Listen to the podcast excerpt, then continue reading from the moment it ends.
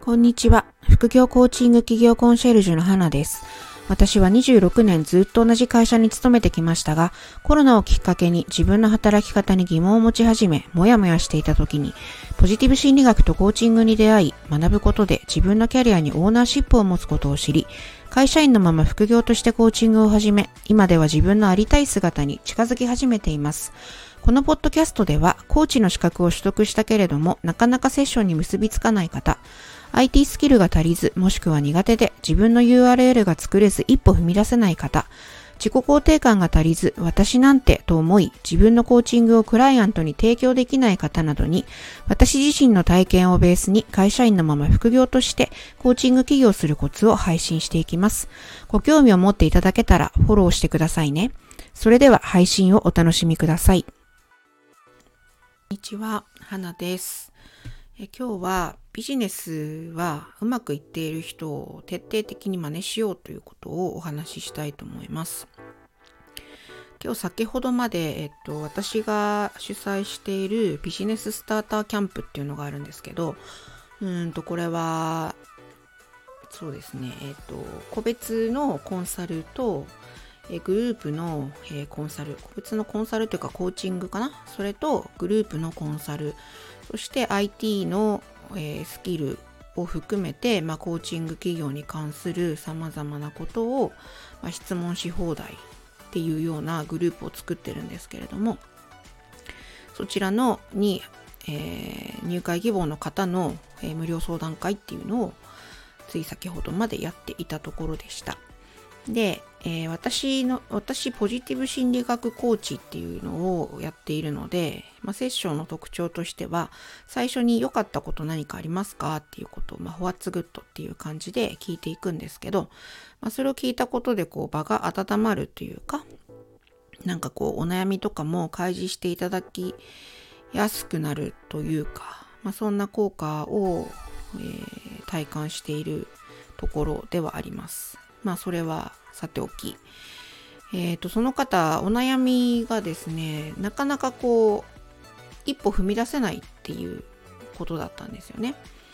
で、まあ、コーチ、コーチの資格はもう取得されていて、コーチングセッションをこれから、えー、売っていこうっていう、そういう段階にいらっしゃる方だったんですけれども、まあ、IT スキルはね、あの、苦手だっておっしゃってましたけどおそらく苦手ではないと思うんですよね。あの使える方なんじゃないかなと思ってまあ私いらないんじゃないのかなとかちょっと思ったりもしたんですけどまあそこそこというか結構よくご存知だったので、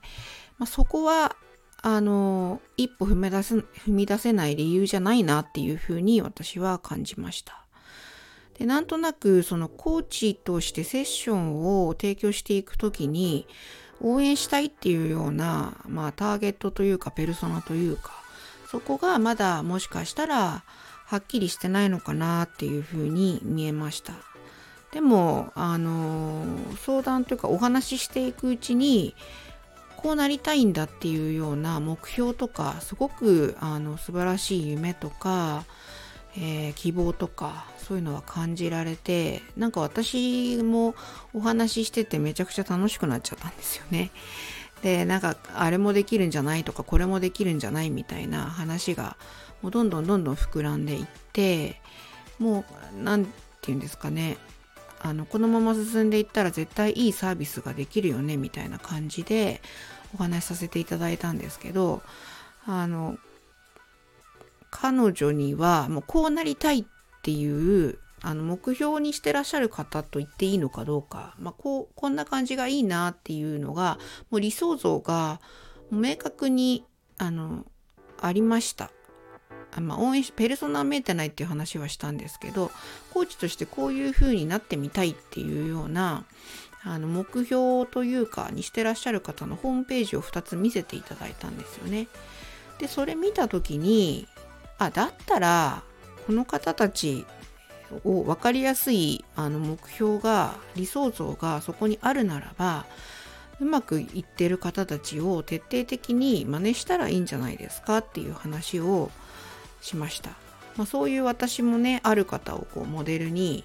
今の、えー、ビジネスというかこのビジネスモデルというかそれをこう積み上げてるっていう感じなんですけれどもそれであの最初はもう徹底的にパクる TTP とかってよく言ったりしますけどそういうふうにしてやっていくうちに何か見えてくるものがあるんじゃないですかっていう話をさせていただいたんですね。であとは、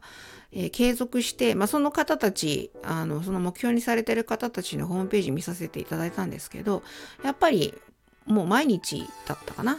あのメルマガだったりブログだったり音声だったりで配信をしていらっしゃる方たちでした。なのでやっぱり世の中にこうちょっとずつでいいからまあその相談者の方相談会に来ていただいた方愚直にっていう言葉を使われてましたけど愚直にそれを続けるっていうことで何か見える世界があの広がるっていうのは、まあ、私もメルマガを1年間毎日書いていた時にそれは感じたことだったのでそこをまずは、えーと、その発信とまずはあの真似するっていうことで自分の、えー、自己紹介のページを作ってみてはどうだろうねっていうような話を、まあ、してさせていただいてまあえっ、ー、とそのスターターキャンプに入っていただけることになったんですけれどもなんかすごくあのなんとなく真似しちゃいけないとか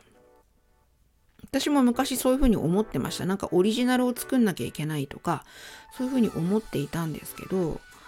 まああの最終的にオリジナル作れれば一番いいんですけどこの世の中にあの同じようなサービスは5万とあってその中から、えー、私を選んでくれるっていう人もまあいるんだろうな、まあ、実際選んでいただいて、えー、お相手させていただいている方がいらっしゃるのであまりそこ気にする必要ないなっていうふうに最近は思っているところです。ということで、えー、今日は、えー、うまくいっている人を徹底的に真似しようっていうお話をしました。えー、お知らせ、最後にお知らせがありますが、えっ、ー、と、IT の苦手さんがコーチング企業をするための5つのリストっていうのを配布し、プレゼントをしています。えー、スタンド FM をお聞きの方は、私のプロフィール欄にリンクを貼ってあります。YouTube からお聞きの方は、チャンネルの概要欄にリンクがありますので、どうぞプレゼントを受け取ってくださいね。ということで、今日もありがとうございました。花でした。うん。